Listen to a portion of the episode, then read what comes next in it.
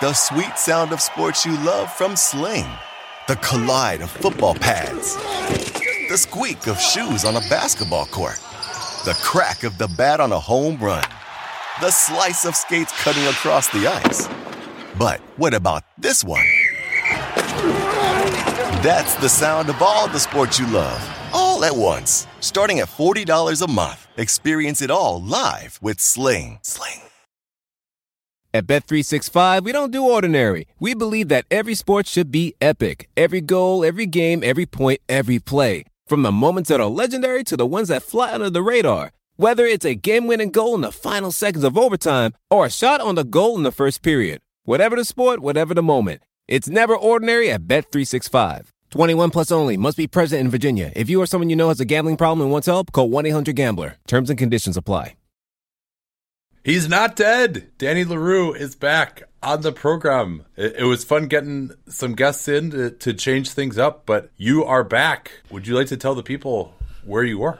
Well, it, it was funny because the trip changed around a little bit due to the ongoing nationwide strike in France. Um, originally, the second the second week was going to be all in Paris, but that changed. So the o- overall itinerary ended up being see if I can get this right off the top of my head: Paris, Strasbourg, Cologne, London, Paris, Amsterdam, Frankfurt, Paris. It was awesome, fantastic. What was the best city and what was the biggest highlight of the trip? Best city, I, I loved Amsterdam. I, I, really did enjoy. I enjoyed the people, and it was interesting because it was the least Christmassy of any of the places. That was a part of how this trip happened.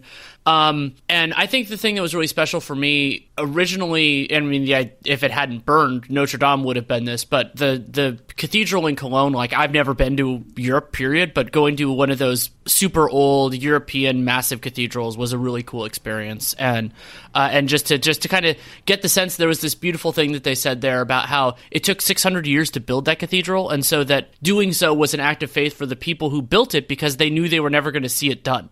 And that was something like as an American, so are so many of our like really cool buildings are just young. To get that sense, I was really blown away by that.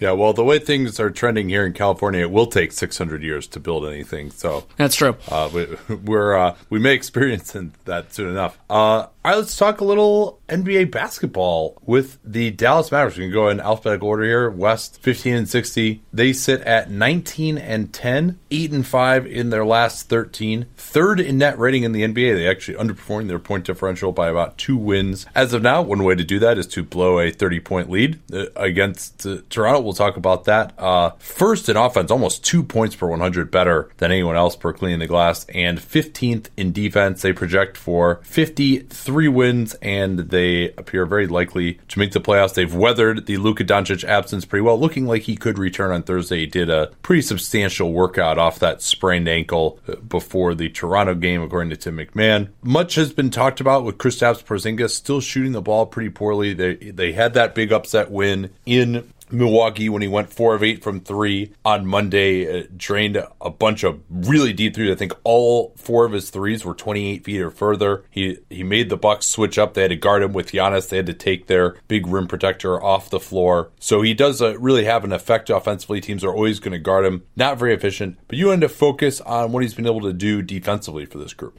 Yeah, one of the questions that we had wanted to answer with Porzingis this year, and and obviously he's not playing the straight five with Dallas, but he is playing center more often than as a New York Nick back before he got injured all that time ago. Was that Porzingis was always an effective rim protector in terms of opponent field goal percentage around the rim when he was nearby, but how would that change when he was contesting a higher amount of shots? And so this year, Porzingis is contesting 6.9 shots at the rim per game. That is the eighth most in the NBA between Karl-Anthony Towns and Jarrett Allen. So that's that's a lot. You know, get, getting up there. And opponents are shooting about 46% on those contested shots by Porzingis at the rim. That is the lowest field goal percentage for defended by anybody in the top 10 by more than 3%. So that's a big difference. And there are a lot of guys more in the 50s, and he's at 46%. And so I, that is one piece of the question is, is that in those shots, when he's standing there, opponents don't shoot very well. But as we know from Gobert and a bunch of other people, the more interesting question is how does having somebody like Porzingis on the floor affect an opponent's shot distribution? And the early numbers there are also positive for the Mavericks. Right now opponents are shooting 34% of their shots at the rim when he is on the floor. That goes up to 37 when Porzingis is not. So that's a, a meaningful shift. But also, opponents are making 58% of their restricted area shots when Porzingis is on the floor, and that jumps all the way to 65% when he sits. So one of the biggest differences in the league uh, are 87th percentile in terms of opponent effective field goal percentage on off with Porzingis. And while some of that is also, you know, correlated factors like Dallas having better defenders in their starting lineup than their bench lineups, I, I do think that you can say that he's making a material effect so far. And when I watch them, you see it too.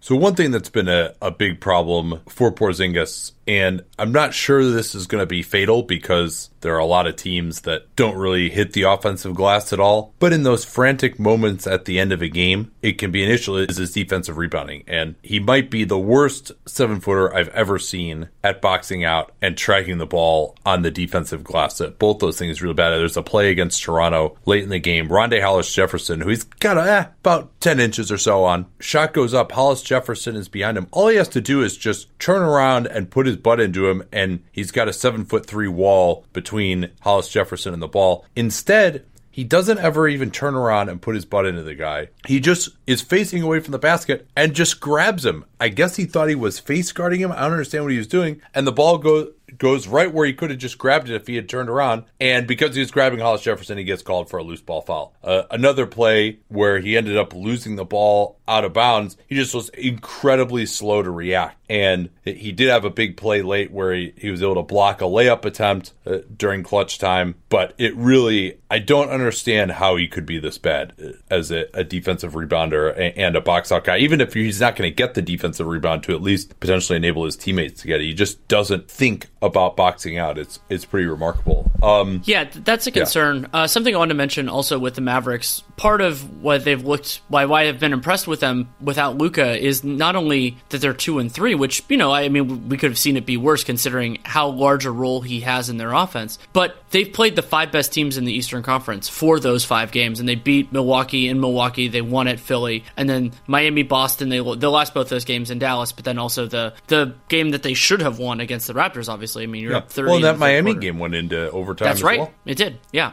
So I mean, to, to go through that that stretch, even with Luka to have a positive net rating, to win two tough road games, I mean that that looks good. And I, you know, I I still am not on that like, oh, Dallas, they're gonna give they're gonna give the best teams in the West some trouble in the playoffs. But to me, making it through this kind of thing pretty clean, and I mean, obviously how well Luka's played, like they're a playoff team. I, I think that's pretty unambiguous at this point. Well, the other thing too, you might say, ah, you know, they're 109.5 offensive rating, that's pretty average. Defensive rating, that's pretty average. Know, without Luka. Well, those are what maybe like five of the seven best defenses in the league that they just played against, and so uh, without their I, best offensive player too. So. Right, exactly. And now a big part of why they've been so good is that their bench without Luka still uh, has killed people, and and you know, maybe that is a, if you're splitting hairs for the MVP conversation that we're going to have at the end of this month, um, probably I guess early next week. That'll be a, an interesting one to, to talk about. Um, obviously, with the missed time, he's not going to be my MVP this year though, or, or, this month the way he was last year. Uh, year month, yeah. Very briefly, want to talk about that Toronto game though, just because it's an interesting game, not even necessarily apropos to Dallas as much. Dallas led 83 to 53 and then gave up a 48 to 14 run as Toronto went up by four. They did actually fight back uh, and took a lead at one point until the Raps uh, got a really nice play on after a timeout. They got the two for one. They basically sprinted up, created their own fast break, set a screen right at half court, and then Kyle Lowry set up Chris Boucher for the dunk. Chris Boucher, by the way, remember how I used to talk about how like Pat Connaughton pump fake him? Boucher is like Pat Connaughton on steroids with the way he just sprints after guys shooting three pointers and like jumps off of one foot and tries to block. He did get, uh, I think Seth Curry in the corner at the beginning of the comeback. But so yeah, just uh, if he's coming at you, pump fake, sidestep, shoot the three, he's gonna fall into the stands. Um, the Raps used a one-two-one-one press with Rondae Hollis Jefferson at the top of that and Boucher back protecting the rim. And one thing that they did, I don't know if this was intentional or not, but it's it's a good thought, especially if you're trying to be in comeback mode. Remember, the Raps also came from 20 down against Philly with that press uh, as well. Is once they the Mavs got out of the trap, they took non-shooting fouls to stop the fast break, uh, and they I think they did like two or three of those. And that if the Mavs get fast breaks and dunks there, maybe it's a different game. So you can kind of limit limit your downside with the trap and still get the upside of potential turnover. They forced seven turnovers in the fourth quarter uh, by just using those Euro fouls, basically. But you're also getting the advantage of uh, having trapped first uh, and maybe forcing a, a turnover. Um, yeah, the Mavs did really kind of collapse. They lost their aggressiveness to some degree uh, against the trap. They also were really trapping in the half court, uh, which was very effective. Jalen Yeah, Brunson I, in Brunson. particular. That's what I was going to say. I think I think he's the he was the biggest culprit to, in my eyes of, of He, it. he Just was because just too slow against that Toronto athleticism. Right, and and something you, you brought up, Rondae being at the kind of the tip of the spear. Pascal Siakam was unavailable in this game. I love that Nick Nurse does that, and that's I mean a lot of college teams that run presses have it. You have an athletic guy at the top because that really seals off the penetration. Yeah, and worth noting that Ron- Rondae Hollis Jefferson now was involved in maybe the two biggest comebacks of the last year or so. He was out there playing center when in that D'Angelo Russell 44 point game, I think he had 27 in the fourth as the Nets beat the Kings uh, in a crazy comeback on the road. Well, and to give people context on this, per ESPN stats and info, this was the first 30 plus point comeback in a regular season game since almost exactly 10 years ago, December 21st, 2009, Kings over the Bulls, and only the third in the last 20 years. I believe the other game involved the Mavericks too. I think it was a Mavs Lakers game. It did. So, I watched that game, in fact, in uh, the 02 03 season, which was interesting because that was the year that Dallas, I think they started like 13 or 14 and 0 that year and ended up winning 60 games. And the Lakers were the three time champions, but there was still a feel of inevitability like, oh, yeah, this the Lakers turned it on. The Mavs aren't for real, blah, blah. And then the Lakers ended up losing to the Spurs in the playoffs before those teams could ever play. But yeah, now I watched that whole game. I remember it very well. Uh, the Lakers coming back on them. All right, let's do a quick break here and then we'll get to the. Man, it is crazy to think that I've been working with Helix Sleep since 2015. And I think that's because my story with them seems to really resonate with listeners. If you've never heard it before, that was kind of the beginning of the direct to consumer boom. And there was another very prominent mattress company at that time that was trying to convince you that mattresses were one size fits all. They found the one formula, the one mattress that was going to work for everyone. My then girlfriend, now wife, and I ordered that mattress. We ended up having to return it because, hey, guess what? Not everyone is the same. And then she did some more research and found Helix Sleep. We took their sleep quiz and we found a mattress that actually worked for us uh, and our body types. And Helix offers 20 unique mattresses. Everybody sleeps differently, and Helix mattresses are designed for specific sleep positions and field preferences hot or cold, side sleeper, back sleeper. So take that Helix sleep quiz, find your perfect mattress in under two minutes and it's shipped straight to your door free of charge. It's no risk because you really need to sleep on the mattress in your own home. You're like, well, how should I order this if I can't sleep? I'm like, yeah, you're not going to learn anything by going to the mattress store and sleeping on the mattress where do I take my shoes off? Do I leave my shoes on, but then my feet kind of hang off the bed because I don't want to put my shoes on the bed? And is it weird that I'm laying here for more than 30 seconds? You can't tell anything under those circumstances. You might as well just order it, get it sent to your house, get that 100 night trial. They're 10 to 15 year warranty, depending on the model. And there's never been a better time to try a Helix Sleep mattress because they are offering 20% off all mattress orders and two free pillows for our listeners at helixsleep.com slash capspace. Easy remember slash capspace. We talk about all the time here on the program. That's helixsleep.com slash capspace. This is their best offer yet. I can attest to that since I've been working with them for nine years. And it won't last long with Helix. Better sleep starts now. Don't forget that slash capspace URL to let them know that you came from us. Ah, the sweet sound of sports you love from Sling. The collide of football pads. The squeak of shoes on a basketball court. The crack of the bat on a home run. The slice of skates cutting across the ice. But what about this one? That's the sound of all the sports you love, all at once. Starting at $40 a month. Experience it all live with Sling. Sling.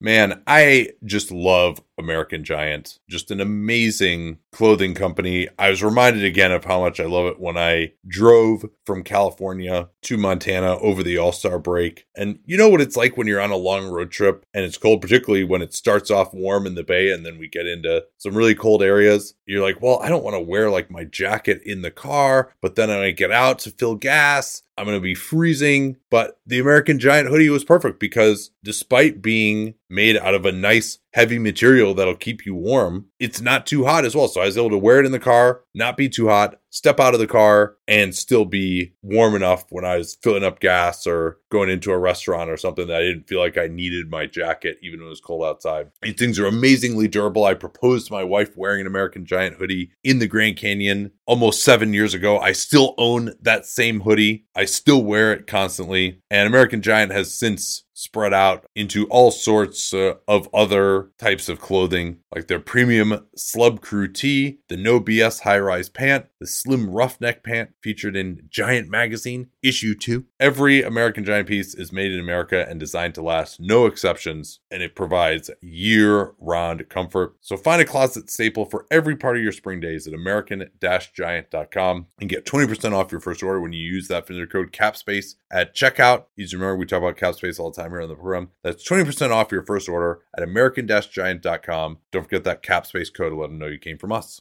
Anyone who's seen our YouTube videos knows that I don't wear formal stuff all the time. So when it's time to dress up rather than dress down, I highly recommend Indochino. They were the official outfitter of my wedding. I got my tux from there. All my groomsmen got their sport jackets from there as well. I felt really good about having them be the outfitter of my wedding because all my groomsmen were going to get stuff that they could continue to wear that fit them perfectly. Because when you go somewhere else, you're not going to get something that's made for you. So why not measure yourself in 10 minutes or visit a showroom rather than feeling like you're wearing somebody else's suit that they tried and failed to tailor for you. And not only does Indochino have the suits that made them famous, but now they've got everything blazers, pants, women's wear, outerwear, designed and made for you. Hundreds of high quality fabrics to choose from European wools, linen, cottons, tons of colors, tons of patterns you can customize, things like the lapel, the vents, the pockets, and you'll get a piece that is personalized for you in fit and style. Level up your game with Indochino. Go to Indochino.com. Use the code CAPSPACE. Use the CAPSPACE we talk about all the time here on the program to get 10% off any purchase of $399 or more. That's 10% off at Indochino, I-N-D-O-C-H-I-N-O, Indochino.com. And don't forget that CAPSPACE code to let them know that you came from us.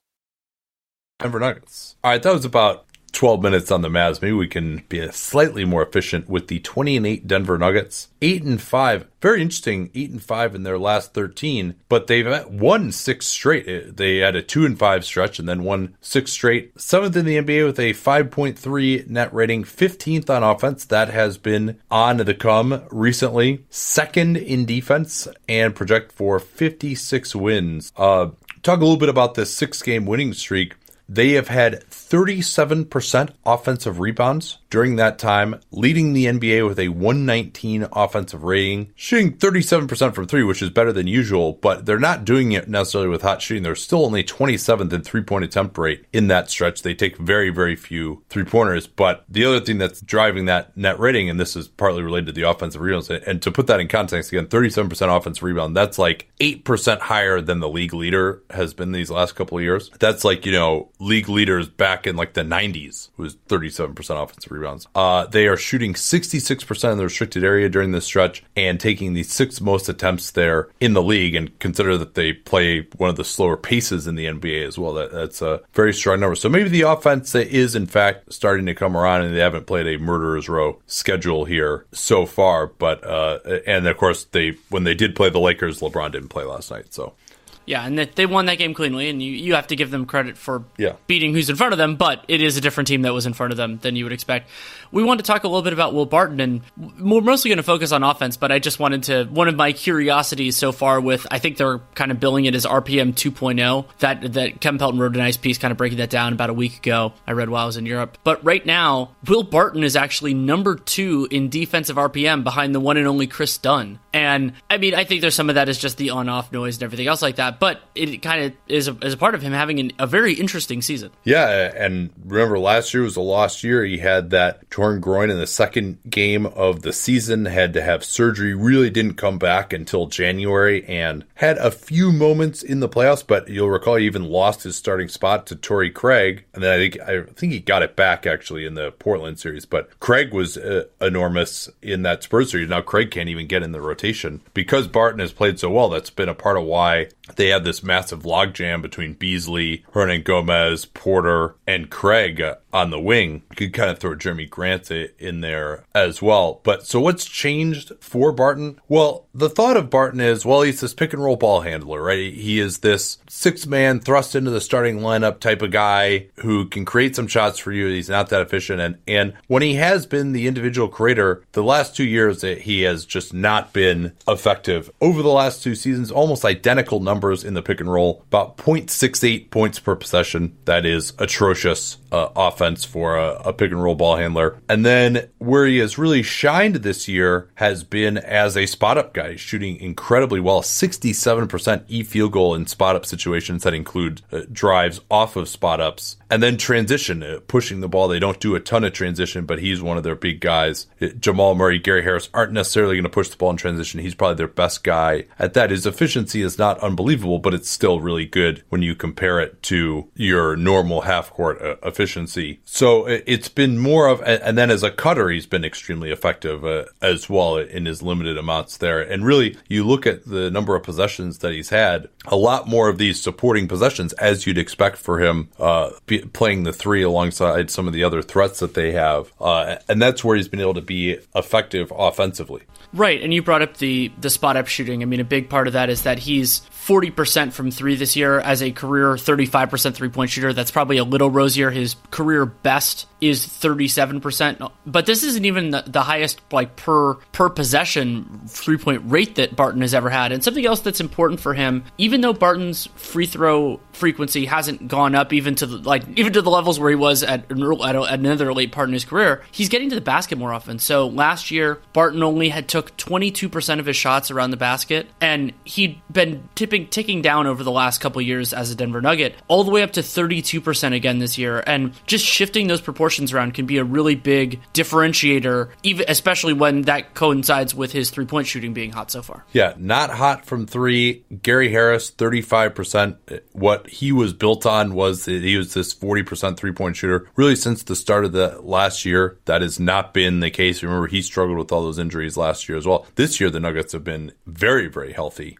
to date. Uh, uh, and then also, I mean, Gary Harris to me needs to be shooting a lot better than 49% from two. Uh, like he made his living as this great cutter, great finisher, getting to the rim, uh, just not taking to me uh, the right kind of shots. And you know, they don't have a ton of spacing. It's it's totally different for them with Millsap out there. He's an upgrade, but it, it, doesn't come as easily offensively necessarily. And then Jamal Murray, another guy. Just the hope was coming out of Kentucky, he was going to be this awesome shooter. He was going to come off of screens. He shoot forty percent from three, and that just simply hasn't been the case for him. Uh, part of why I was so high on him as a prospect was I thought he could do that. And if you just threw in that level of three point shooting with the other aspects he's added to his game. I mean, I think other than shooting, he's developed as well as you could have hoped as a prospect. But, you know, if he's going to be this 33% three point shooter, doesn't get a ton of volume up from out there either, it's just, it's going to be hard for him to live up to that big max contract. But, you know, still 20 and 8 for the Nuggets, and they're right on pace to, to be in that mix uh, for a top four seed. A team not in the mix for that top four seed. Oh, you stole my transition, but that's fine.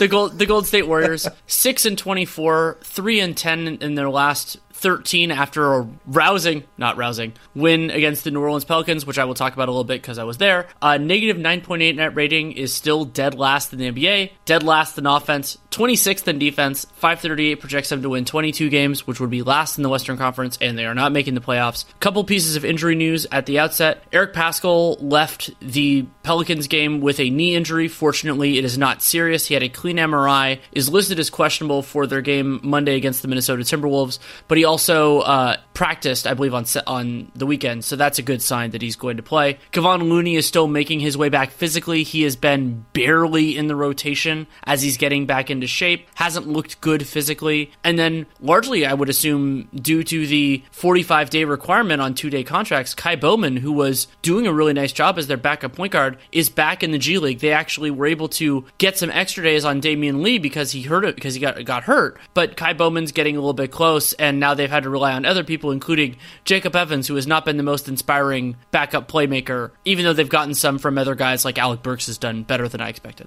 Yeah, he's the new Shaun Livingston, except he can't go by anyone. He can't do anything in transition. His mid rangers don't go in, and he has zero athleticism. Other than that, he's the new Shaun Livingston.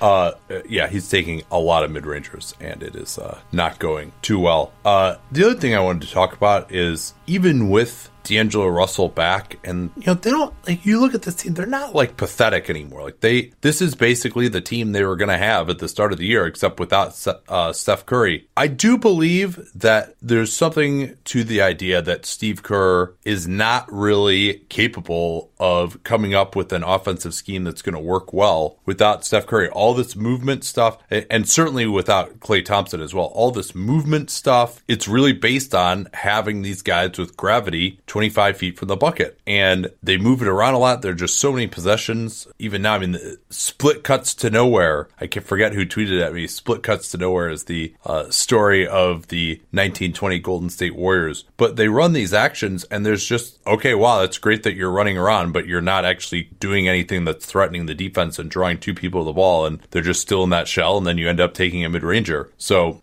and Russell, to me, even when you compare his effectiveness to that group that he was starting with in Brooklyn at the end of the year. And when you look at the talent on the floor, like I don't think this Warriors team is any worse than that, but they're still playing 30th in offense. And I don't think Russell, correct me if I'm wrong here, I, don't think the numbers are like that much better when Russell is on the floor. And, and he should at least be able to provide more floor raising than being 30th in offense. But I just don't think that, you know, whether it's wanting to move the ball more, just not having guys standing in the right space, not having a, a great understanding of spread pick and roll, not being able to have an offense without these great passers and decision makers that they've had in the past, like Iguodala and Draymond and, and Livingston and those guys, uh, it just doesn't. It seems to be much less in the sum of our parts, and really, it's kind of been that way throughout the Kerr era, as you've talked about in the past. Yeah, the numbers on what you what you said about Russell, 103.4 offensive rating when he's on the floor, and a very similar. I think it's a if I'm reading Clean the Glass correctly, a 104 a 104.2 when he's when he's off the floor. It might be the other way around. It's it's a it's just it's under a point per point per hundred possession, so it's not that big of a difference. Um, and yeah, that was something. One of the big questions that I had going into the season was the Warriors have always, in the Kerr era and before, had a below average offense relative to the year that it had happened with Steph Curry off the floor. And so there was the question about whether this could be the first year that was not the case. It totally will not be the case this year that they will go over that over that threshold. They're well below it, 103.4. And some of that is I think the scheme stuff. Also some of it is that they've had some really bad second units or just been top heavy teams and they didn't always even stagger Durant and Curry. Yeah, I, I mean they have been very low on shooting. Yes. Beyond Steph Curry and Klay Thompson and Kevin Durant Durant throughout this whole time period. But I mean, I, th- this is why I was give, willing to give Kerr a pass before. But this year, I think they, you know, they they have enough that they shouldn't be this bad. Yeah. Uh, so something this will kind of be the bridge to talking about the Warriors Pelicans game. Warriors won that game close, and a lot of it was D'Angelo Russell. It was D'Angelo Russell and Brandon Ingram, former Lakers number two picks, going mano a mano, and Russell shots going in, and Ingram's not as much, though he did get to the free throw line a couple times. And so I recorded with our friend Anthony Slater after the game, and we were talking about D'Angelo Russell's clutch usage, and I hadn't dug up the stats, and it, it, it stunned me. D'Angelo Russell has the highest clutch usage in the entire league, 49.2% usage. Kyrie is next at just about 44 4%. And Russell is number two of the 10 most used players in crunch time in true shooting. The only guy above him is Joel Embiid, a ridiculous 73% true shooting in, crunch, in crunch time. And of course, that does include turnovers and other things like that. Harden's over 60%, and D'Angelo Russell is. And then most of the other guys who are in the top 10 in usage are actually below 55%. You could think of that because of better defenses, keying in on opponents, and all that kind of stuff. So I, I thought that was really remarkable that Russell, in the midst of all this, and I mean, there have been some wins in there that he's having a, a really effective clutch season in a very small sample size, to be sure. Let's turn to the Pels now. Uh, this is interesting. Actually, I was thinking about it with the news that Jrue Holiday might be uh, they might be willing to listen to offers for him. A D'Angelo Russell for Jrue Holiday trade would be fascinating on a number of levels. Presumably, the Warriors would have to throw in some more assets uh, for that. But I think Russell doesn't seem to me like a Griff kind of player.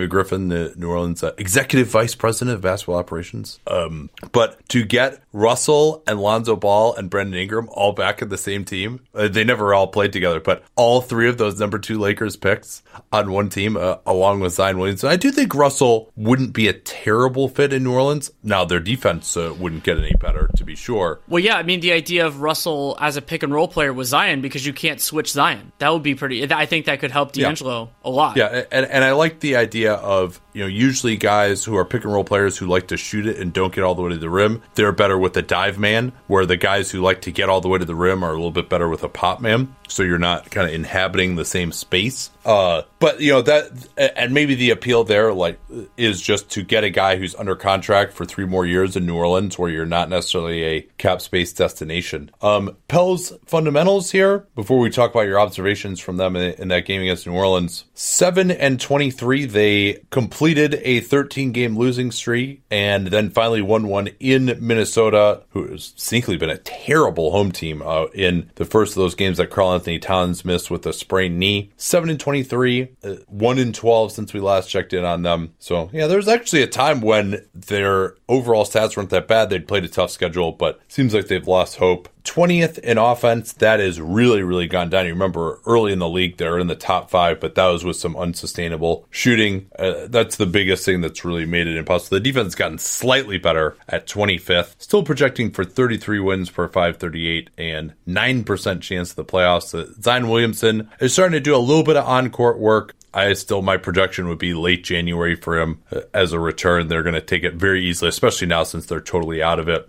there was the news from Marc Stein that uh, Jrue Holiday, they're at least listening to offers on him. And uh, what were your thoughts seeing them Friday night against Golden State? It, it, was kind of a mixed bag. I mean, the reason the the game was even close, well, they lost to the Warriors. Well, yeah, it was. But at the same point, like one of the big reasons they lost, and this is a correctable thing, was that New Orleans wasn't using. You know, the, uh, there's talk about Gladwell's, you know, David strategies. When you play the Golden State Warriors, teams need to be using Goliath strategies which is don't turn the ball over, don't overhelp, don't overpress, and realize that you have a massive talent advantage. And that was really how this game got out of hand early. The Warriors went out to a big lead was New Orleans was forcing the ball a little bit too much. The Warriors were getting transition and they were getting easy buckets in transition, so that was keeping their offense float. Their their half court offense is, is abysmal. And so if you can keep them out of it, and it's not like New yeah. Orleans was giving giving up those turnovers on incredible passes that just like narrowly missed a guy's hands. They were just being a little bit sloppy, a little bit loose with the ball. And then defensively, I talked about the the Goliath strategy of not, you know, threat assessment is usually the term I use, but not over aggressively helping and freaking out and, and just realizing, okay, if that guy has the ball and he has a little bit of space, he's probably not going to kill you. And then that created open looks for various members of, of the Warriors, especially when they could get it to a big man for like a dunk. Marquese Chriss had a couple of dunks that were easier than they should have been. And so th- those were both concerning. And I- I've not been as gung ho with blaming Alvin Gentry for all of the Pelicans' foibles. I mean, the combination of injuries and kind of and a, a, roster that is challenging to fit. But some of that I do think, you know, because this is a team that was making young team mistakes, but they do have a lot of veterans. I mean, they have, uh, especially with Jrue and JJ and Favors played in that game, though Jaxson Hayes got plenty of time and he makes plenty of young man mistakes, though his bounce is, is still incredible in person. So that's one thing. And then the other that I'm going to have to keep an eye on, I mean, I've been a, a pretty big Lonzo Ball proponent, and I've held on that pretty far. But his reluctance to shoot, like there were times where he would actually end up still taking the shot because he was left so open. But just waiting those two beats to do it, like you can see how defenses use that to their advantage. And it's not quite as egregious as something like Ben Simmons, but it it, it permeates the offense. And they, I, I wonder about like he Lonzo is this interesting example of like guys who add a lot onto the table and other other ways, but then can take certain things away, and that that could be a big problem. Yeah, I, I still think back to when I thought this team's defense might actually be good with some of the talent that they had. And granted, that talent hasn't all been on the floor at once, but it really seems uh, that that ship uh, has sailed. Oh, one other yeah. interesting thing about this game. Uh, so it only happened very, very late in in the final minute. I think in the final forty five seconds. But the Warriors don't have a great group of perimeter defenders, and eventually, and I Glenn Robinson missed part of the game due to an injury. They realized that the the Pelicans offense was basically Brandon Ingram trying to create one on one. So they put Draymond Green on him. And I thought Green did a good job. There was one time where Green got called for a foul. Kerr actually challenged it and lost the challenge because Green hit Ingram in the arm. But it was interesting that in that circumstance, Ingram was a little bit gun shy. And he, he ended up only getting to the free throw line, but did draw that foul. So I, I, am going to be interested in how, I mean, we've talked about how the Pelicans offense is going to change when Zion gets back, but just David Griffin has such a such an unusual challenge with talented pieces that might not necessarily fit together. So when does he decide to move guys? What things are maybe it's they're talented enough that's going to work? Like the the and not having enough time necessarily to evaluate all of that with Zion potentially. I, I agree with you that the timeline of late January seems reasonable to me. Well, that happens to be right before the trade deadline. So what does Griff think that he has, and what does he think can be moved?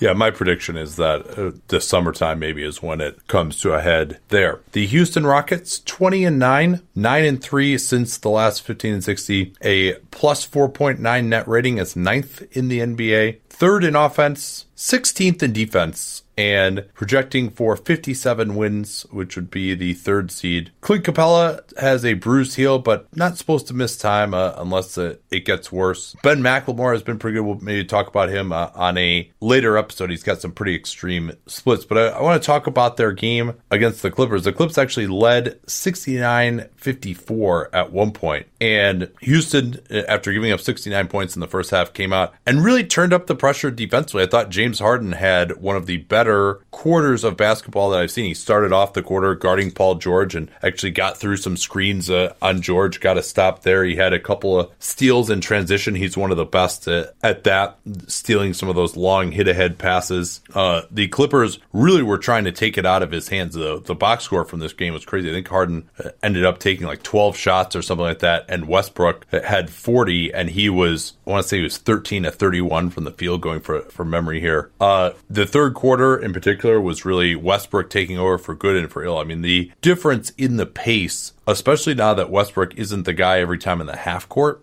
the way he is pushing the ball for this team is incredible. And he's anytime he gets the ball after a miss, it's going to be a fast break. Now that fast break could lead to him slamming the ball after the backboard off the backboard as he goes into two guys. But a lot of times it leads to a foul. A lot of times it leads to an open three. I was a little frustrated that James Harden very rarely actually runs with Russell Westbrook, so they don't have. They're only getting four guys into the fast break or three sometimes. You know, usually be two of their shooters and and then Westbrook. But uh, Clippers not an amazing rim protecting team when Zubac is out of the game, and Zubac got the the Keith Bogans in this one with Harrell playing like all like 16 minutes in a row, which is really you know that's something they may have to reevaluate in the playoffs. Uh, well, and, and that ties in with one of the other storylines of this game is well, I mean we've talked about PJ Tucker offensive rebounds for years, but the Clippers defensive rebounding could be a big problem against a team like Houston. Absolutely, because you throw in Westbrook, who loves to go to the offensive glass. And also another thing too, you say the Clippers don't really aren't like a great transition team, so they're not the team that's necessarily going to take advantage of Russell Westbrook crashing the glass uh, and push it down your throats. Uh, George Leonard, those are kind of more deliberate players. Patrick Beverley is not you know push it down your throat type of point guard. Uh, Lou Williams also you know, a little bit more deliberate of a player. Um, yeah, and Tucker, Capela, Westbrook, they especially late. I thought the Rockets overall out hustled the Clippers, uh, especially in the second half. Um, when Westbrook is pushing it, you just you have to not foul him anytime he drives, really, but especially in transition when he's just like so out of control, you really bail him out by fouling him. He is a terrible finisher at the rim at this point in time, and so by fouling him uh, on his way to the rim, you really bail him out there. If you can get any kind of a contest, you know, sometimes he's going to make it, but generally, uh, especially since he's not as explosive as he used to be, but is still pretty explosive in a straight line, uh, you got to stop fouling him. I thought that Patrick Beverley, if these teams match up in a playoff series, my over under would be like four and a half games that he fouls out of. And Seth actually noted this uh, last week that he just fouls so much uh, and either commits fouls when the other team is in the bonus. You know, it looks great when he gets into guys, but he just uh, commits so many fouls. And overall, the between these two teams, between Harrell and Lou Williams and Russ and Harden and Kawhi, there are just going to be so many fouls in a game between these two teams uh, and a series between these two teams, much as it was uh, back in 2015, the last time these guys matched up. Different personnel, obviously, uh, but between Howard and, De- and DeAndre Jordan and Haka back then, you, that was a, a pretty ugly series, if uh, also a classic collapse by the Clippers. Well, another thing that is kind of a big picture question if these teams go at each other in a series is that I think that the Clippers offense and it being a little bit more static, especially PJ Tucker can do a good job on Kawhi, which which I would argue that he did in this game, that it, it makes life a little bit easier on the Rockets and so they can they can kind of settle in. This is also a question about the Clippers when they face the Lakers, though obviously they beat the crap out of them on opening night. Is those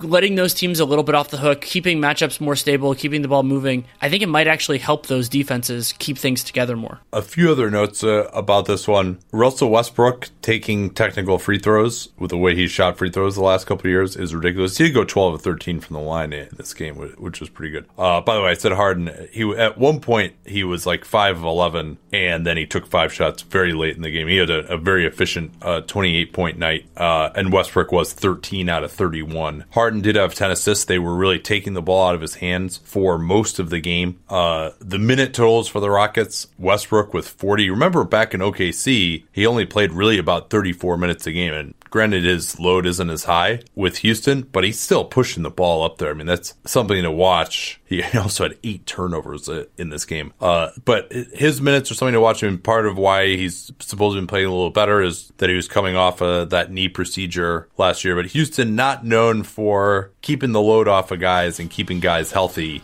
And uh, his minutes will be something to watch. Capela, 39 minutes. PJ Tucker, I mean, that's just such an Iron Man. I thought the matchup, uh, the other thing I really focused on here was the individual matchups between some of these players, who can guard who. And you know, I thought Landry Shamet might have some problems. Obviously, Lou Williams, but they stick with this strategy of anytime Lou Williams gets matched up onto a score, they just go double team immediately. I thought Harden did a great job of passing out of the traps. I mean, basically, anytime they trapped him, the Rockets got a layup or a corner three out of it. Um, I thought Paul George, you know, we saw this last year against Damian Lillard on, on that iconic shot, but and then I saw it also uh, against the Thunder yesterday. He's not the individual defender that he was back in his Indiana days. Um, he can definitely be beaten in, isolation. Uh, Shai Gilgeous-Alexander did it to him the other night, uh, and Harden, to me, was able to get pretty good looks uh, against Paul George uh, when it was a one-on-one. I mean, there's even a time where he was matched up against George where Lou Williams, man, Austin Rivers went to set the screen and Harden waved him away, and then he went ahead and scored a, on George. He blew past him uh, for a floater.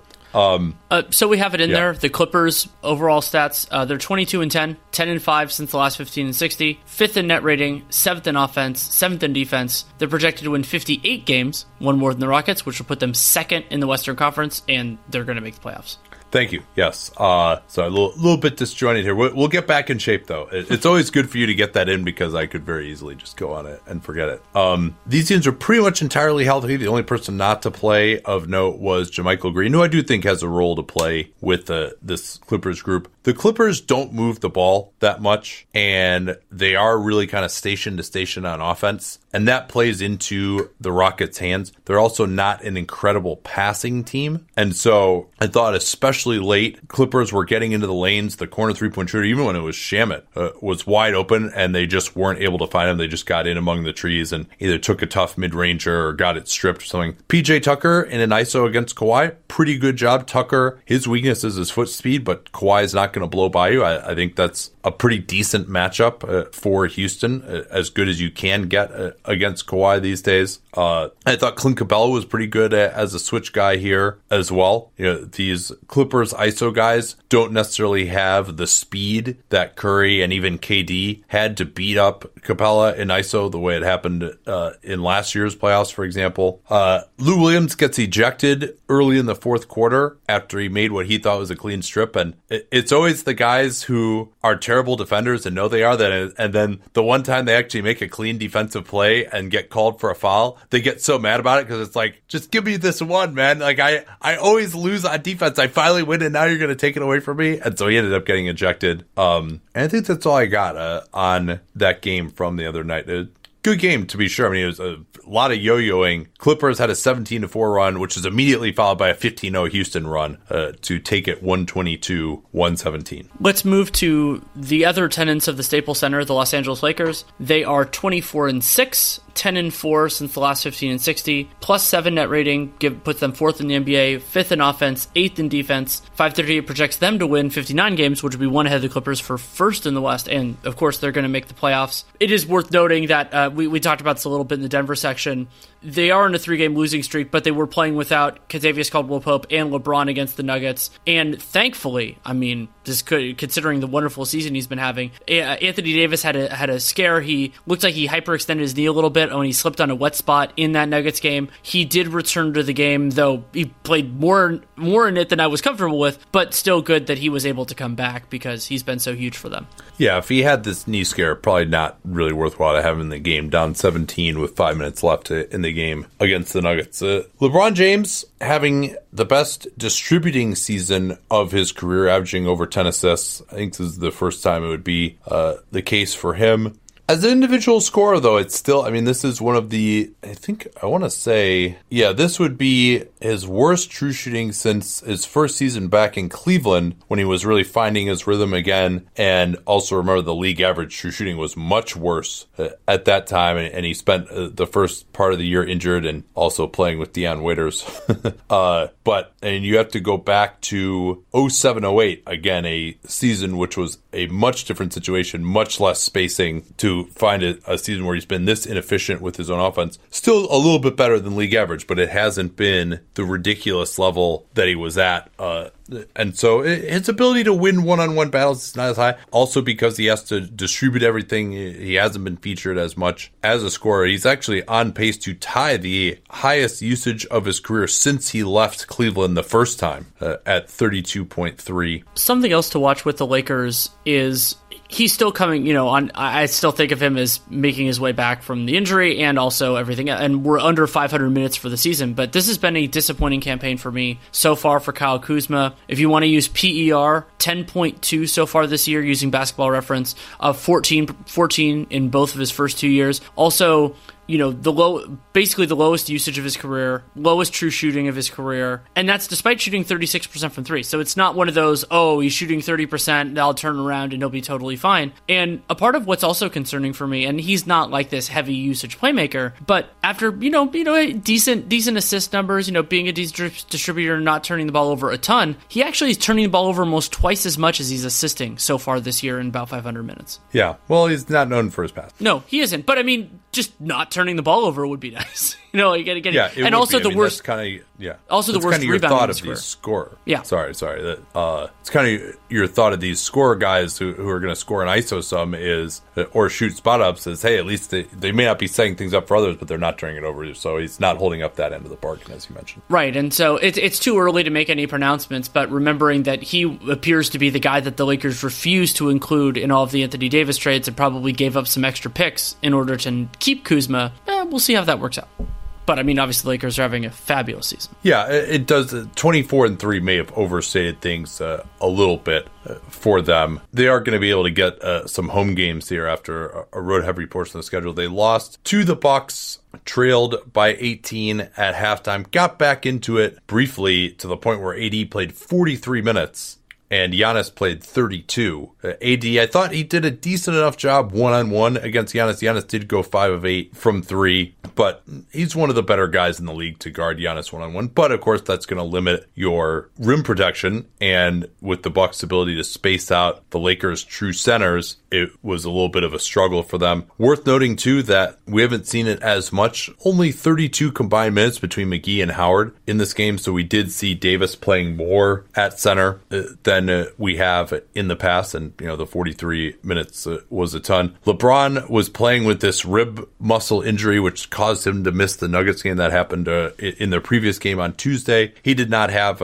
his best game either. Did have a triple double, but it just wasn't as assertive offensively. So You know, no shame in losing to the Bucks at home. I, I thought Rondo really had a struggle for them also. He was negative 11 in, in 18 minutes and, you know, it, it, he's going to get overwhelmed physically against a team with uh, the size and athleticism of the Bucks. So I think that the Lakers are a really good team. I think they're going to be right in the mix, you know, in that 55 win type of an area. I thought the 24 and 3 really uh, overstated things a little bit. And as of right now, I do think the Bucks ha- have a better team than them, and I would favor them in a potential matchup. Although I will say, if the Lakers play well enough to get out of the West, then maybe I might change my tune because they'd be playing so well to, to get there. Yeah, that's uh, that's a really good point. And I think also when you think about a finals matchup with the Bucks, I mean, you know, the Bucks are on pace for like 67 wins or something. They're on pace to be one of the greatest teams of all time in the regular season right now. But if you think about it, whoever emerges from that West Crucible, unless they're injured, they're going to have had to play well enough that you might think like you know they're going to give the Bucks a run for their money if in fact the Bucks emerge also. Well, and, and worth and worth noting yeah. that if the team is injured, they're probably not going to make it through that Crucible. So I would guess that the team will be healthy unless they like have a lead and just hold on for dear life, like the Warriors, I guess, kind of last year. Uh, let's move on to the Memphis Grizzlies. They're yeah. 11 and nine, six and nine since the last 15 and 60, 23rd in net rating, 24th in offense, 22nd in defense. 538 projects them to win 29 games, which would put them 13th in the West. But the bottom of the West is really interesting. We'll actually talk about that in a little bit. Only gives them a one percent chance of making the playoffs. But uh, where you want to start with this is is an interesting thing with Jaren Jackson Jr., one of our favorites, both of us, going back to the 2018 draft. And at first blush, you could say, you know, a, a big man going from 36% three point shooting to, to 40% isn't that big a deal, especially if you're thinking about it as a small sample size. But why this is a big potential sign for the future of the Memphis Grizzlies is his attempt frequency. Went from 3.4 per 36 minutes last year under JB Bickerstaff to 8.2 per 36 oh, minutes baby. under Jenkins. And that is fabulous. Yeah, I mean, he had a 9 out of 15 game in the last couple of weeks, and he's bombing it. We're seeing the promise that we saw in that very first Summer League game when I think he was 8 out of 13 from 3 in Utah against the Atlanta Hawks, where he's shooting it on the move. He's even taken a few off the dribble. He had a, a 40 point game against the Bucks earlier. They didn't come close to winning, but you know, he's the perfect archetype of that shooting big man who is going to have plenty to work with uh, against the Bucks. And they ended up having to put Giannis on him as, as they did against Porzingis. So yeah, very encouraging there. Defensively, you might argue that he's regressed a little bit. Uh, he's either fouling or in, in the, avoiding fouling. He's not able to have the same impact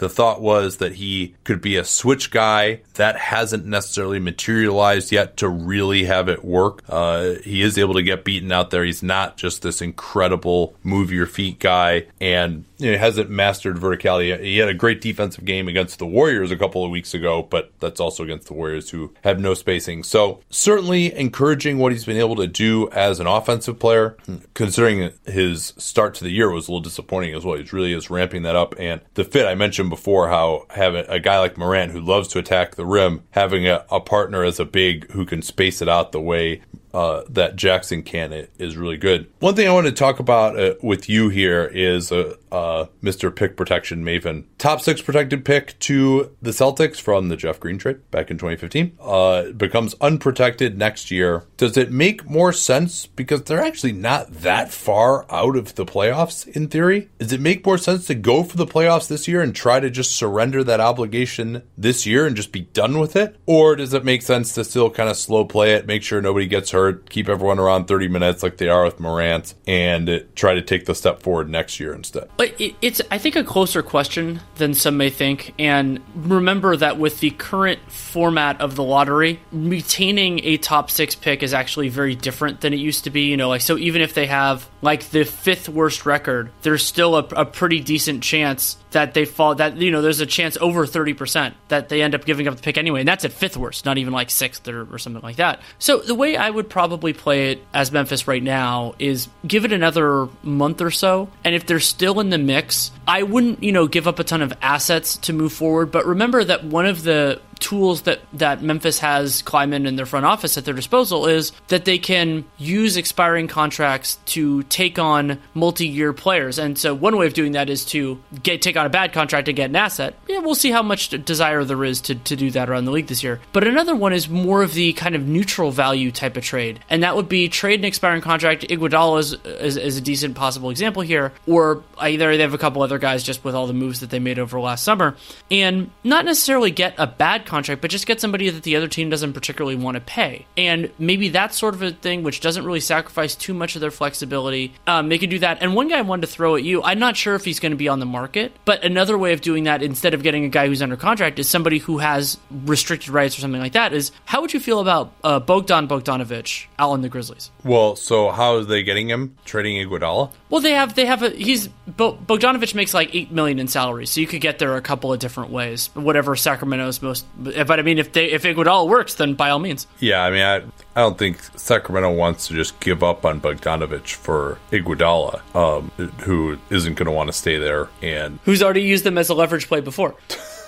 Yeah. Uh, so I don't know. I, I, think the idea of trading for someone who could be a part of the future for this team, uh, there's something there. But I don't know that someone like Iguodala is enough for. I mean, part of the reason why whatever team would be receiving him would be trading this guy back to Memphis. So the reason Memphis would want him, the same reason that the team receiving him would want him. So I, I don't see that as necessarily the option. I think using their cap space this summer is probably the time because you're never gonna. Yeah, I realize that this isn't like some awesome free agent market. But I do think that there's when you're not a cap space destination, this is your best chance to actually get a pretty decent player that, and not have to overpay for him because there's so much, so many limitations in the market as far as who has cap space over the mid level exception. So I think there are players out there this summer who could help them potentially take the next step. They need something at the two, they need something at the four who could fit next to Jaren. Those are their main needs at this point. And they probably, uh, Tyus Jones, who they invested in, has uh, not been good. You know, they might want something else. Uh, uh, another ball handler who can really do something off the pick and roll in addition to Ja. So those are their needs. I think that they could find something in that realm.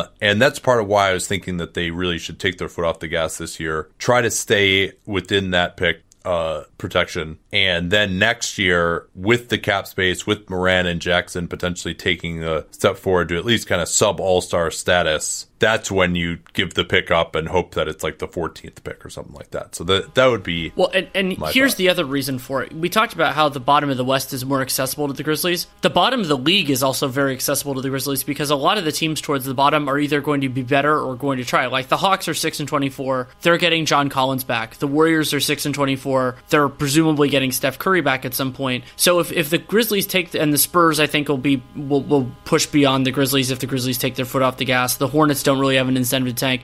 So I think they should be able to get in that range. And remember, the Cavs have been feistier at times too. So maybe if the Grizzlies can get to like the fourth worst record, maybe even better than that, then you also could potentially get a really good pick. And, and with the lottery odds flattening out a little bit, if they could get to four or five, there's a chance that you lose the pick, but there's also a chance that they get really up in there. And then there are some guys that could be could be really beneficial, as you said, like building the long term talent base. This is probably their best shot, especially if, as you were just saying, the other component of that is you you if you're not going to have give up if you're not going to have it be really really bad next year, then it's not as much of the risk of, of giving up a pick to the to the Celtics. You're not as freaked out about the unprotected stuff if you think maybe you'll be the tenth worst team in the league as opposed to being like the third worst or whatever. Let's transition to the Minnesota Timberwolves. The Timberwolves are 10 and 18. They are 2 and 10 since the last 15 and 60, though the 10 part of that are consecutive, which is real bad. We'll talk about that in a minute. Their negative 2.8 net rating is 20th in the NBA. They are 18th in offense, 20th in defense. But still, even with that 10 game losing streak, 538 projects them to win 36 games, which would be ninth in the Western Conference, gives them a 24% chance of making the playoffs. But a big part of this is just how long are they going to have to play without Karl-Anthony Towns? We're recording this on Monday before their game against the Golden State Warriors, and as we record this, Karl-Anthony Towns is questionable, and I think it's fair to say that he is important to the Minnesota Timberwolves' success. Yeah, fair, fair. Is this the worst roster in the NBA without Towns? I, I wouldn't necessarily right. say that they're uh, uh, worse than the Knicks from a from a God, it's it gets it gets close. But then remember, think about just how putrid their spacing is. I mean, we talked about this with the Knicks, but the only guy on this team who can shoot is Karl-Anthony Towns. Well, and their defense has been 30th over the last few weeks. Yeah, true. Maybe you could say it might get a little better without Towns, but yeah, I, I, I, when you certainly if you just look at the talent, it's the worst without Towns. I think that that's pretty clear to me. Um, so Towns has dropped off a little bit. Zach Lowe has noted that his usage isn't as high as it was, but he's still shooting 42% from three on 8.5 three point attempts per game, which is absolutely completely insane. But they do have some issues. uh, five through seventh in minutes played on this team are Jarrett Culver, still starting at point guard, Josh Okogie, and Treveon Graham. So you're probably always going to have maybe one, possibly two of those guys on the floor. Well, Culver, 24% from three. Okogie, 29% from three. Graham, 21% from three. Culver and Graham have the sixth and seventh worst true shooting percentage of anyone to play over 350 minutes. And once again, they're not like, oh man, we're creating all these shots. These are such difficult shots. No, you're actually getting everything set up for you. You, you should not be the on ball guys. Shaz Napier, yeah, he's shot it really well, right? I thought he could, last couple years, been around 40% from three, can come in, can really help these guys as a backup player. Nope, 24% for three. Kelan Martin, uh, he's a two way guy, but uh, reputation as a shooter, you know, no one else is working. Let's let's get him out there, see how it works. Uh, he's 21% from three. Noah Vonleh, oh, 2014 draft. Everyone thought he could evolve into a stretch big. He was over 40% from three in college, uh, unlimited attempts. And yeah, you know, it hasn't worked out for him as a stretch big other places, but let's uh, let's give him a shot here. He's uh, 1 of 13 from three on the season. Jake Layman has been still in a walking boot uh, with turf toe, and he's never really been that great of a shooter himself. The only guy really who's been doing anything from three, uh, Teague's been shooting it all right, and then Keita Bates-Diop is 43%, but that's only 19 uh, of 44. So, how do you get to shooting 32% overall as a team when you maybe have someone having the greatest shooting season ever for a big man from three? Well, that explains. I do feel a little bit badly that the Wiggins Assance never got a 15 and 6 60 while it was occurring because now it feels like it's it's we, we talked about it. We had like some mailbag questions. Yeah, but I never uh, really got that. But he it's toning down again. He's below average true shooting, though still career high at at 55 percent. And uh, we'll, we'll see where the rest of the season goes. Something that I thought was interesting is that Wiggins' usage does not really change with Karl-Anthony Towns on and off the floor, which is I think why Andrew Wiggins drives me insane because Karl-Anthony Towns is incredible and Andrew Wiggins is not. All right, the Pels we talked about. Let's talk about OKC now. 15 and 14, over 500. 10 and Thunder 4. over, baby. That's another one I had, but I didn't. I didn't. I'm not. It's not my identity like the Hornets. But that that was a, well, that was the best bet that you had. It, number three, yeah, yeah. So they really had struggled in close games early in the year. That has totally turned around to the tune of what was it, 26 and 20 or no, 26 and 24 point comebacks at home against the Bulls and Grizz last week. Chris Paul had a tour de force uh, against the Bulls, hitting step back three pointers, drawing bullshit rip through fouls in the bonus. Uh, Seth had a nice piece noting how Chris Paul basically does this twice as much as any other player, drawing non shooting fouls that become free throws when the other team is in the bonus. He's really a joy to watch, let me tell you. Uh, but I mean, they're looking great for the playoffs. 74% playoff odds per 538, projecting for 42 wins. And they are 13th in net rating, 17th on offense, 13th on defense. Shai Gilgeous-Alexander, 32 point game in a revenge game against the Clips, although uh, Kawhi Leonard did not play in that one. I thought that he uh, really, the additions that he's made to his game, he doesn't get to the foul line a lot, which is a little bit of a concern for me, but he's like hitting step backs against guys. I mentioned in the Clippers section that he was able to uh, score some on Paul George. Remains to be seen exactly how impressive that actually is. George's numbers as an ISO guy, even last year, David Locke has pointed this out, uh, were not that great. But one thing I want to talk about after going to the G League Showcase is the fate of Danilo Gallinari. For both me and the people I talked to, it seemed that guy might be the most likely player to be traded in the entire NBA. But between matching salary for his 20 million, the lack of teams that need him and might be willing to give up a first round pick to get him, the fact that the Thunder could make the playoffs and that that's not completely meaningless in this market and that they're playing pretty well. And the fact that, you know, you could either maybe sign and trade him in the summer or because of just his lack of suitors at the number he's going to want, re sign him and then uh, do the delayed sign and trade with him. For all those reasons, I'm actually going to predict now that he's going to finish the season with the Thunder. What do you make of that?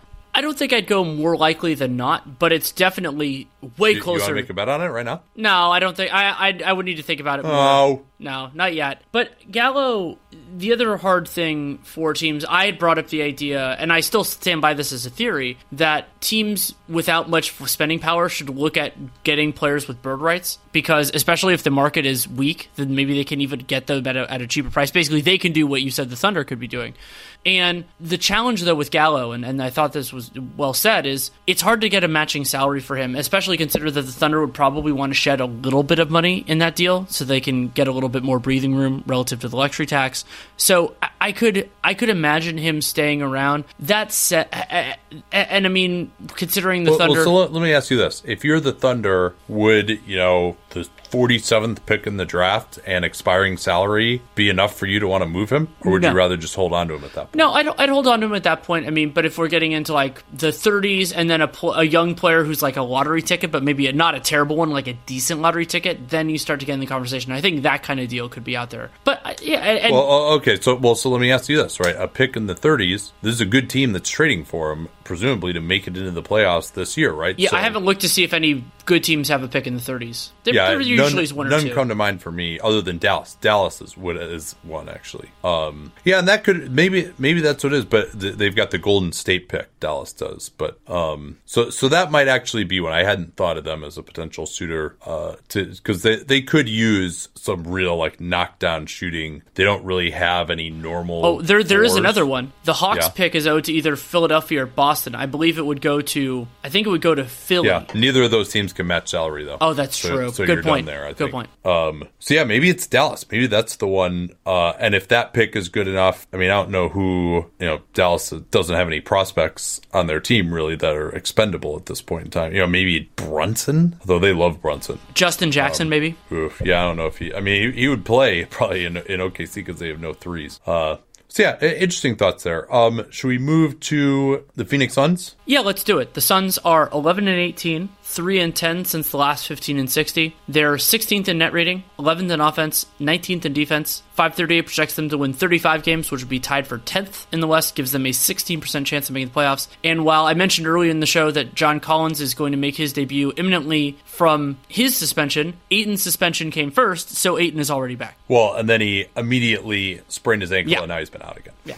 Sorry, So, I should say uh, return from suspension. Um, Yeah, he he uh, he played against the Clippers and then hurt himself late in that game. So we haven't had a chance to, to see much. They got completely blown out in that game. He took a lot of mid range jumpers. It, it did seem like one of the concerns with him is just that he's allergic to drawing free throws uh, and really doing the the big man stuff. And he was just like taking mid range jumpers the moment it, it left his hands. And yeah, that could be a decent shot for him in the half court, but uh, and, and he can get some stuff on the offensive glass as well. But way too early to make any further conclusions uh, about him. Uh, he did seem kind of he's kind of Ben Simmons like in that he's huge, but just the way he goes up around the basket doesn't necessarily draw fouls. Uh, so yeah, he's already been ruled out for tonight uh, against Denver. You remember when Aron Baynes? We thought he was so important to what they were doing, and then he he missed time, and that coincided with uh, their downturn. They have been horrible with him on the floor in December. Not all his fault. I think he's still shooting. He's not shooting the crazy way he was, but he's still has been a viable stretch big. But for the season now, they are actually 0.8 points per 100 worse with Baynes on the floor. They're about eight plus eight with him on the court in that first stretch before he got hurt. It's really been Ricky Rubio at plus 5.1 when he's on the court and negative 6.5 when he's off. Remember, Jevon Carter started the year well. He's really fallen off. Tyler Johnson's been kind of back in the rotation. He's struggling mightily as well.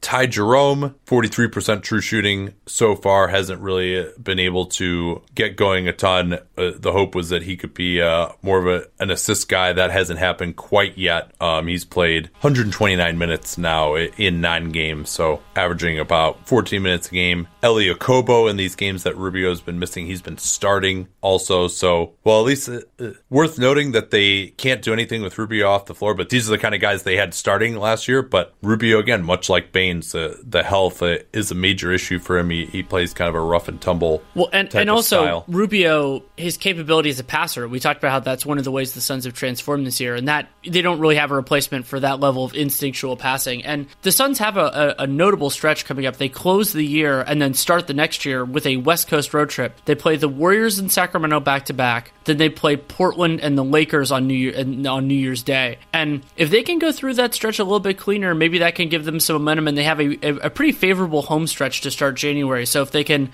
keep things afloat, then we've talked about how the bottom of the West is a little bit light. I'll feel more confident about it, and I, I think they could do pretty well then. Yeah, and they need that really to stay in it. They to be 11 and 18 with barely a negative point differential. That they have been one of the more unlucky teams this season. One thing this team does absolutely none of is hit the offensive glass when Ayton is out. Uh, he has 18% offensive rebounding in very limited minutes so far this year, as we mentioned. Uh, but overall 28th in offensive rebound percentage. So that might be a way that he really can help them some uh, when he gets back into it. In talking around at the showcase, uh, you mentioned this stretch kind of being critical for them coming up here. There seemed to be a thought there uh, in talking to teams who had talked to them that they are maybe looking to make an upgrade, that they think they're a little bit closer as far as making the playoffs and being an impact team than maybe some people would believe, and that they would be uh, potentially a buyer. I mean, one of the reasons I'm foreseeing some issues on the trade market is that some of the teams you would have thought of as buyers, like say the Trailblazers, are not good enough to really convince themselves that they're going to make noise in the playoffs. But maybe a team like the Suns uh, could be uh, one of these buyers that we're looking for. I mean, it seems like there are just so many players on the trade market that teams would love to trade. It could help teams, and just there are not that many teams that want to give up that much. So I think we will, if we do see some players change teams, the price for that, if you are willing to be a buyer, could be relatively low, even low enough to where you know we might say, oh, the Suns they're, they're going for the AC, blah blah. Well, you know that does mean something in, in that market. Number one, but number two, if the price is low enough, especially with their issues at backup point guard and at power forward,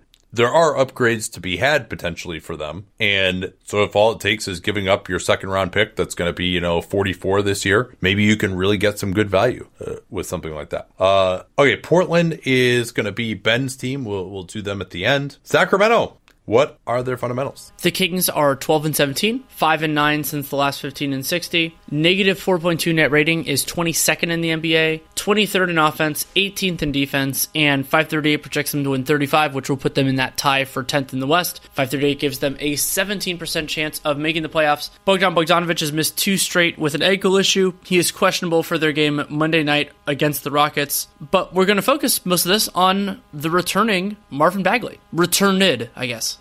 Yeah, Bagley been playing 84% of his minutes at center this year per basketball reference estimates. He'll usually play a few minutes in the first and third quarter with Richaun Holmes, but then shift over to center pretty quickly. Has definitely not been as good as he was last year as of right now. The big difference is that his shooting around the rim has been extremely poor. Last year, he shot 43% from floater range. He had a, a nice ability to take a couple dribbles in the lane, rise up for those lefty jump hooks. He is now shooting 29% from that range this year, and just watching him, he doesn't seem to be getting quite the same level of looks as he was last year. Perhaps that is because he's playing more center and he doesn't have the size advantage in his matchup. Uh, those guys are getting their bodies onto him a little bit more. It seems like he just has to kind of fight it up as opposed to just having the space to explode over the guy. And then 69% at the rim last year, 59% this year. I think he's really been hurt by the difference in the Kings transition game where last year, I mean, they were just one of the most dynamic transition teams that, that you're ever going to see. Whereas this year, that hasn't been the case. So with De'Aaron Fox on the floor, they do it a little bit more, but still overall one of the slowest paced teams in the NBA. So I think that's part of the problem w- with Bagley's finishing. I mean, he's not a great feel finisher. He has good athleticism when he's open for a dunk. He can get a lot of dunks. He can get alley oops. But if he does have a body on him, he's not, he's got kind of short arms. I don't think he has the biggest hands. He doesn't get great extension on his finishes. One thing that is helping, or could help, I should say, is that he's actually taken four or five shots since he came back with his right hand. I think I, I've watched pretty much every possession he had since he came back. And my recollection is he, I think he's missed every single one of those shots, some of them not even close, but they actually look like relatively smooth. It was funny. I thought, oh, well, maybe the reason he's shooting more with his right hand was that thumb injury, but no, it was actually his right thumb that he had injured, uh, not the left thumb. So it's not like he was like, oh, I'm going to suddenly work on my right hand because my left thumb is injured. It was actually the opposite. Um, but I am impressed with him shooting more with his right hand. I think at least it's something that could start to happen for him. If it goes in, it'll really improve where he's at. Um, well, and, and something else. But I'm oh, sorry. Go yeah. ahead. Go ahead. Say what you're going no, to no, say. no, please. What? So I, I wanted to talk about the other part of this, which is that I haven't really been impressed with him defensively, and whether Bagley's playing the four or the five. More importantly, if he's playing the five, somebody who has his skill set could be viable if he's at least capable, ideally above average, maybe well above average defensively. But I mean, not that he is the sole culprit, but when Bagley's been playing center this year, Kings have a 118.5 defensive rating that is not good. And remember, they sucked defensively when he played the five last year too. Yeah, and it's uh, Holmes has been pretty solid. Remember, the, uh, we've talked about this before, but part of the reason Dedmon was signed was so he could play the four. He wouldn't have this defensive burden on him. And then Dedmon could space the floor for him offensively. Dedmon is starting to get out there a little bit more now. Maybe we'll see that some more on the second unit. But remember how, how much of their success has been due to playing Bjelica and Harrison Barnes at four. So, and he's just not better than those guys right now, frankly. And here's the other thing, too, right? Yeah, maybe he's not that good offensively. Or I'm sorry, maybe he's not that good defensively. Maybe you play him at center, your defense isn't going to be that good. But the thought is you get that back in the other end. Well, right now, he just hasn't been effective as anything other than a dependent type of player. I mean, his shooting has not been great from outside. Post up and ISOs, he has 17 points on 30 combined possessions. So the idea that, hey, this is a guy at the big position who's so good he can create offense will live with his defensive deficiencies. No, that's not the case. He's been transition, he's been a role man, he's been okay in those areas. But that's not a guy you use the number two pick on. A guy that you also generally, those sorts of players are going to be able to defend really well. You know, offensive glass obviously is something that he's pretty good at too. Uh, but that sort of, you know, Tyson Chandler archetype of player, if he can only be efficient in those type of roles and he doesn't defend, now you have a bench player. You know, that, and sure, he's just come back. I'm not foreclosing on the idea that he could be more of a scoring threat with his own individual offense. Also, you're, you're a player like that might want to have more than six assists compared to 105 field goal attempts as he does on the season. So, as much as we might say, hey, you know, we really wanted to see growth in these areas defensively and shooting, the bread and butter isn't good enough for him right now. Like he's got to be able to before we can even talk about him, how does he fit with everyone and stuff, he's got to have this value added as a guy creating stuff himself and that hasn't been there and his efficiency this year. His efficiency last year even was not that great. Like 57% true shooting for a guy like him, it's not really that amazing. So, has not been a good start for Marvin Bagley, even if uh, with him shooting with his right hand more, uh, I can't call him Malvin as much. Should we move on to the Spurs? Let's do it. San Antonio, 11 and 17 overall, 5 and 6 since the last 15 and 60. Negative 3.4 net rating is 21st in the league, 19th in offense, 23rd in defense. 538 projects them to win 27. 538's been super low on them. That will be 14th in the West and gives them an extremely low chance of making the playoffs. Maybe the most notable thing about San Antonio since the last 15 60 was that crazy four consecutive overtime game streak that they did. The double overtime game against Houston, which with the whole silly thing about trying to contest the result, Sac, Cleveland, and Phoenix. All of them were in San Antonio, and then that broke with a two point game, the one where they when they almost beat the Rockets. Well, and then they also had the protest game where they yeah. came back from down 20 and then they blew a 20 point lead to the Rockets only a couple of weeks later. So, but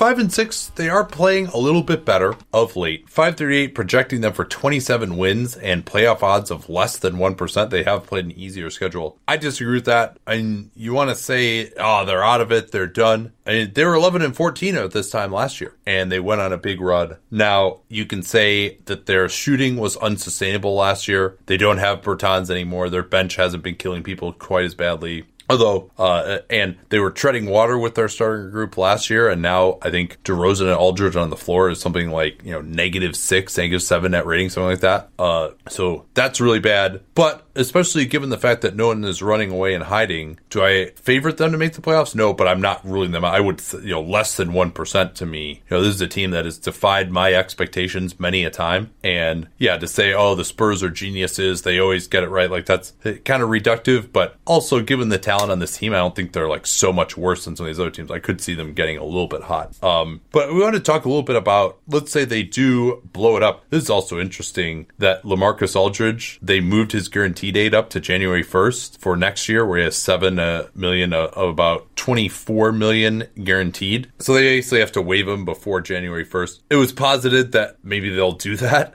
Uh, but I, I don't see that. It's also just not a Spurs move to do that. I mean, maybe you you could see them having a conversation with him and being like, "Hey, would you like to be bought out?" But I think no, he'd probably rather get paid twenty four million that he's not going to get elsewhere next season rather than seven million. Um, but let's say there is a blow it up. You know, Aldridge and DeRozan not on this team anymore. They get what whatever they're going to get for them. You know, maybe protected first in each case. I highly doubt it's even that much, frankly, but you get something like that. What does this team, what does this core look like going forward without those guys around? Uh, what do they have in the coffers as far as young players uh, going forward? Do you feel good about that core, or would they really need to augment it uh, significantly? I think they would need to augment it. The real concern for me with San Antonio is that the pieces they would need to add, because they have, you know, have Derrick White, Dejounte got his extension over the before the season started, and Lonnie Walker. So you know they have they have a potential some elements of the guard rotation that I do like, and depending on how they feel about Jakob Poeltl, he is going to be a restricted free agent this summer, but it should be a very tepid market for restricted free agents overall. And I'm not guessing that a team like the Hawks is just going to fall in love with Poeltl and give him some sort of like Oshik esque offer. But so two things I want to talk about. One, San Antonio doesn't have a lot of flexibility for 2020, but almost all of their big money expires in 2021. So theoretically, then they could just kind of do one of those passive rebuilds for a year where they don't necessarily blow it up, but they just kind of keep things keep things together. If like you know you, you don't give up assets to dump guys, but if teams want the players you have, then you do it. But then the concern for me, unless Samanic and Keldon Johnson really live up to it, is that what the Spurs' biggest needs are is at the three and the four, and they would have a little bit of salary flexibility, but salary those are hard guys to get with that, and then they're not going to have great draft assets either. So I think it's going to be really hard for San Antonio to build up the base outside of the player good players, the the potentially good players that they have on roster.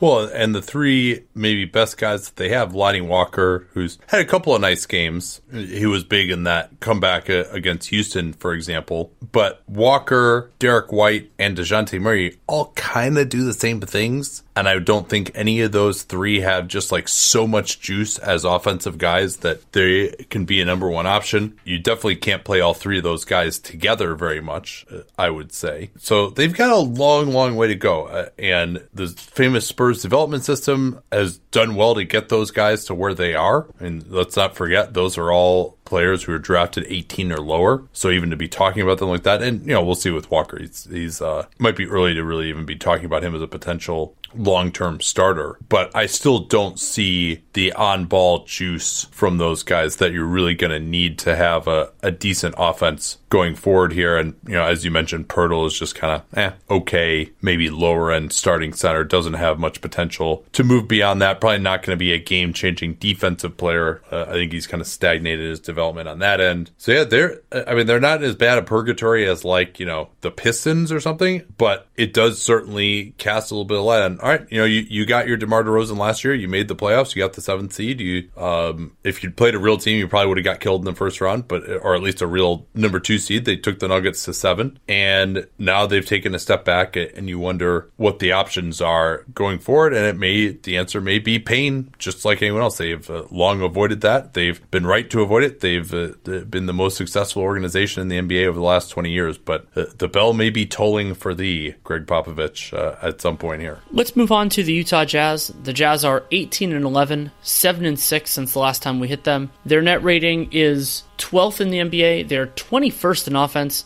10th in defense, and 538 projects them to finish sixth in the West with 48 wins and 97% chance of making the playoffs. They're making it when you consider everything else. Yeah, it would be extremely difficult uh, for them not to. Mike Conley had that setback. Looks like uh, there's no real timetable for his return. Hamstrings are tricky.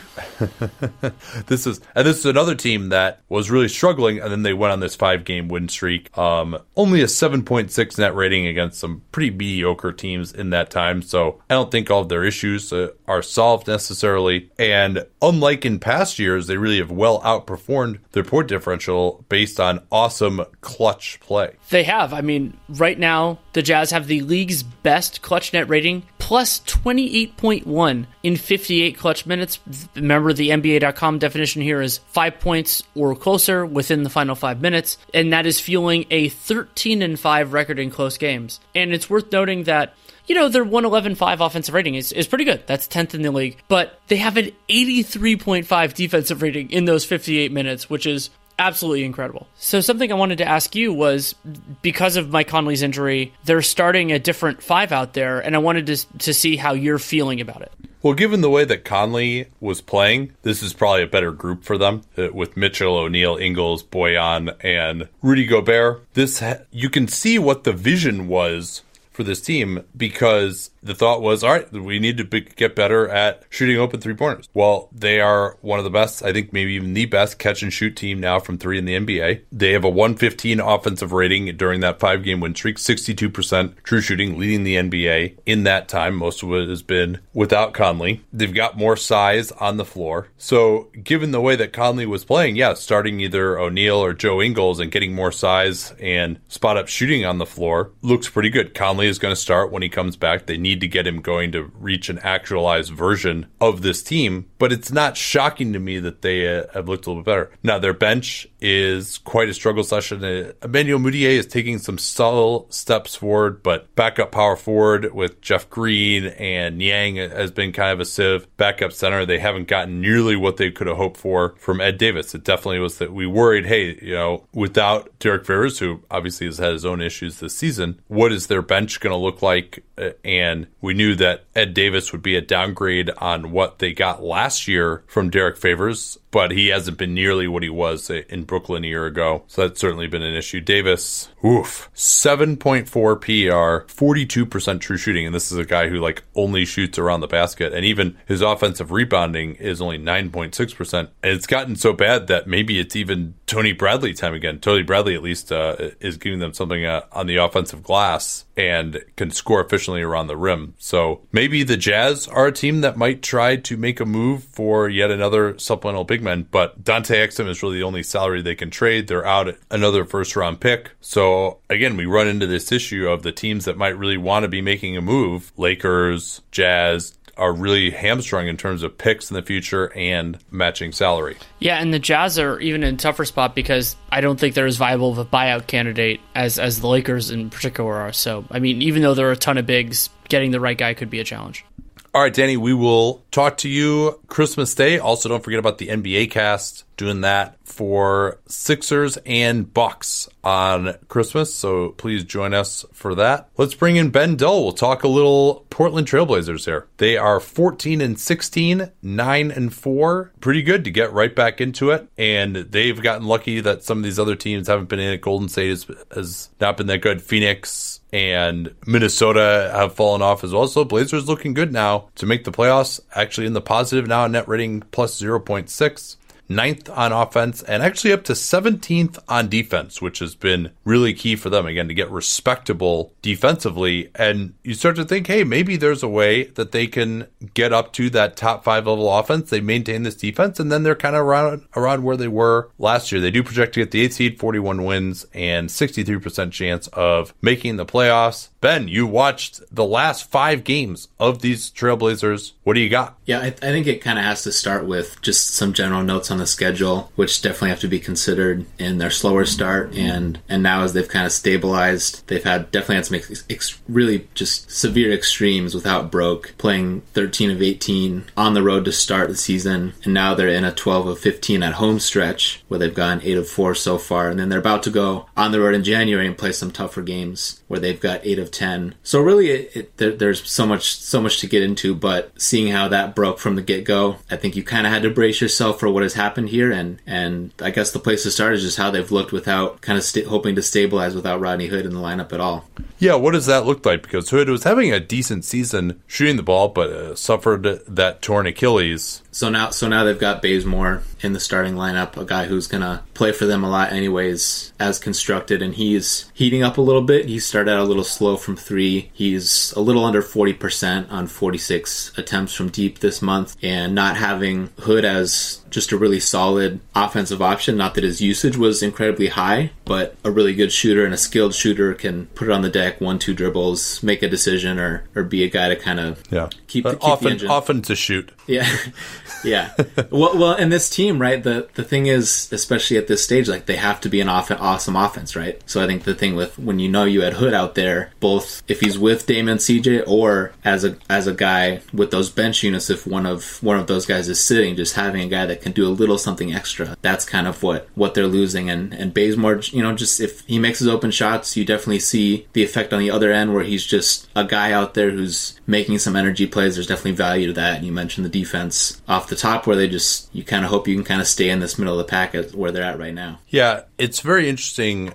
How are they 17th in defense now? Because they added Carmelo Anthony and they've actually gotten better defensively. Uh, do you buy that? I think most of it's just who they're playing in this stretch, in this these these seven games, these seven full games since Hood down. They're at 105.7 defensive rating per NBA.com. And just looking at who they played, the Knicks was in there. You know, they held them down. That's a big part of it. When they got Phoenix, Booker didn't play and Ayton was still out. Even the game against Minnesota, no Karl Towns. And one of those games was also against Orlando, who's continuing to, at least in that game, some of their same struggles continued. So I think it's more really a reflection of who they played. And once they, we're about to see some more games where they get some of those best teams in the West and even in the East. I don't, it, it, and really the thing, like I think the Phoenix game showed a lot of that where if the, if, if Portland can just be in their drop coverage and a team just makes a decision to get to a shot, they look pretty good, right? But if they have run into a team that with obviously superstar talent in the front court or just a team with a bunch of shooting in the front court and they're not going to switch as much, they're not going to be an awesome team executing multiple closeouts and that kind of thing. So I think that's kind of the almost a breaking point for them.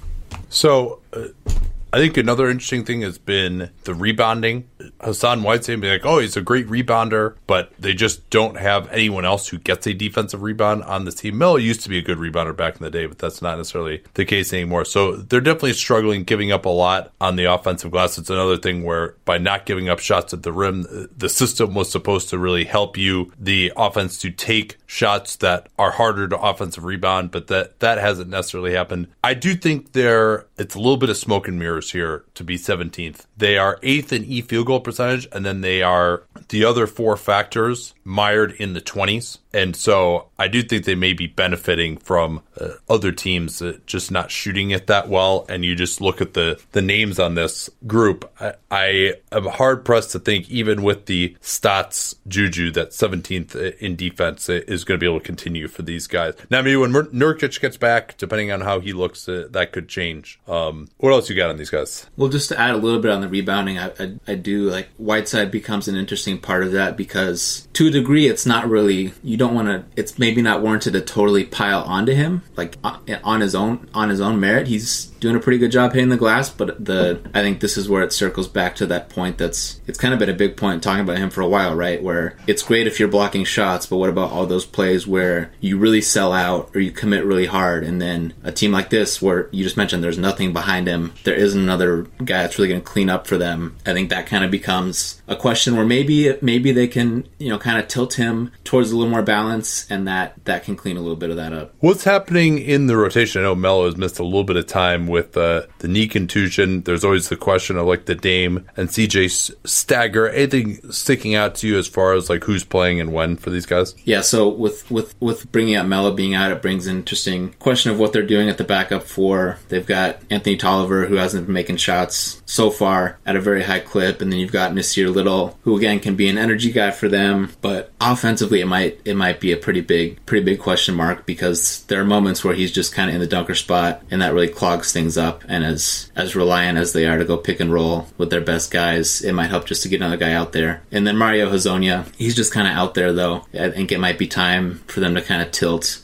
a little more towards Tolliver, and I, I guess I wonder what you make of that. Gary Trent's getting a little bit more time, and maybe having three guards out there that are really small. I guess it, you have to ask how much how much Hezonja is really giving you by being a little bit bigger, but just having a guy who's a little more aggressive, and again, just Hezonja, just he's just out there. You know, he's not super aggressive with his shot. There's not a ton he's doing to really add value offensively for them. Yeah, and uh, we already know what he uh, provides defensively, and Tolliver, you know, it just he may just be washed at this point. You know, struggled last year in Minnesota. He uh, and Hezonja have two of the lowest true shooting percentages uh, in the NBA uh, among players who have played any amount of minutes at all. And considering, as we are talking about with some of the Minnesota guys, that their role is just to stand there and shoot the ball. If you can't hit shots there, and you know neither of them are amazing defensively, Tolliver at least tries, then uh, they could use an upgrade at that backup four, even with Melo. I mean, imagine where they would be without him. And people who were skeptical of that ad, I didn't know how good he would be. He's been in much better shape. I think that's been the, the number one thing that he, we're seeing him getting some dunks, finishing at the rim. You know, we didn't see that level of athleticism for him the last couple of years in uh, OKC and in Houston. But to even just give them, you know, it's not like Mel has been lighting up. It's like 51% true shooting, but even to give them semi competence uh, at that position has been such an upgrade over what they were getting. Um, so that I think like to say he's been a big part of their surge is like you don't want to say he's driving it, but he's at least not those other guys. Yeah, and there there's something to be said too for Melo. Uh, Zach Lowe had in his latest on Friday that he's setting 23 screens per 100, which is he said is the highest of his career according to Second Spectrum. And, and one interesting thing with with the Melo setting those screens is he becomes a, a helpful guy to unlock some more of that more of that off ball screening stuff for Damon CJ because if Melo's guy helps out or that draws a switch, Melo at least you know he's giving them an option to they, where they can go to that. That might that might unlock a catch and shoot for him. It might get a small onto him, and it's it's all relative for them, right? Like him being an option is just so much better than what they would have had if he weren't there at all. All right, I think uh, that can wrap it up here for this holiday edition of the 15 and 60. Uh, thanks, Ben, for your contributions, and we will talk to y'all on Christmas night, very late, uh, or in the morning of the 26th for a lot of y'all. Till then. At Bet365, we don't do ordinary. We believe that every sport should be epic. Every goal, every game, every point, every play. From the moments that are legendary to the ones that fly under the radar. Whether it's a game-winning goal in the final seconds of overtime or a shot on the goal in the first period. Whatever the sport, whatever the moment. It's never ordinary at Bet365. 21 plus only. Must be present in Virginia. If you or someone you know has a gambling problem and wants help, call 1-800-GAMBLER. Terms and conditions apply.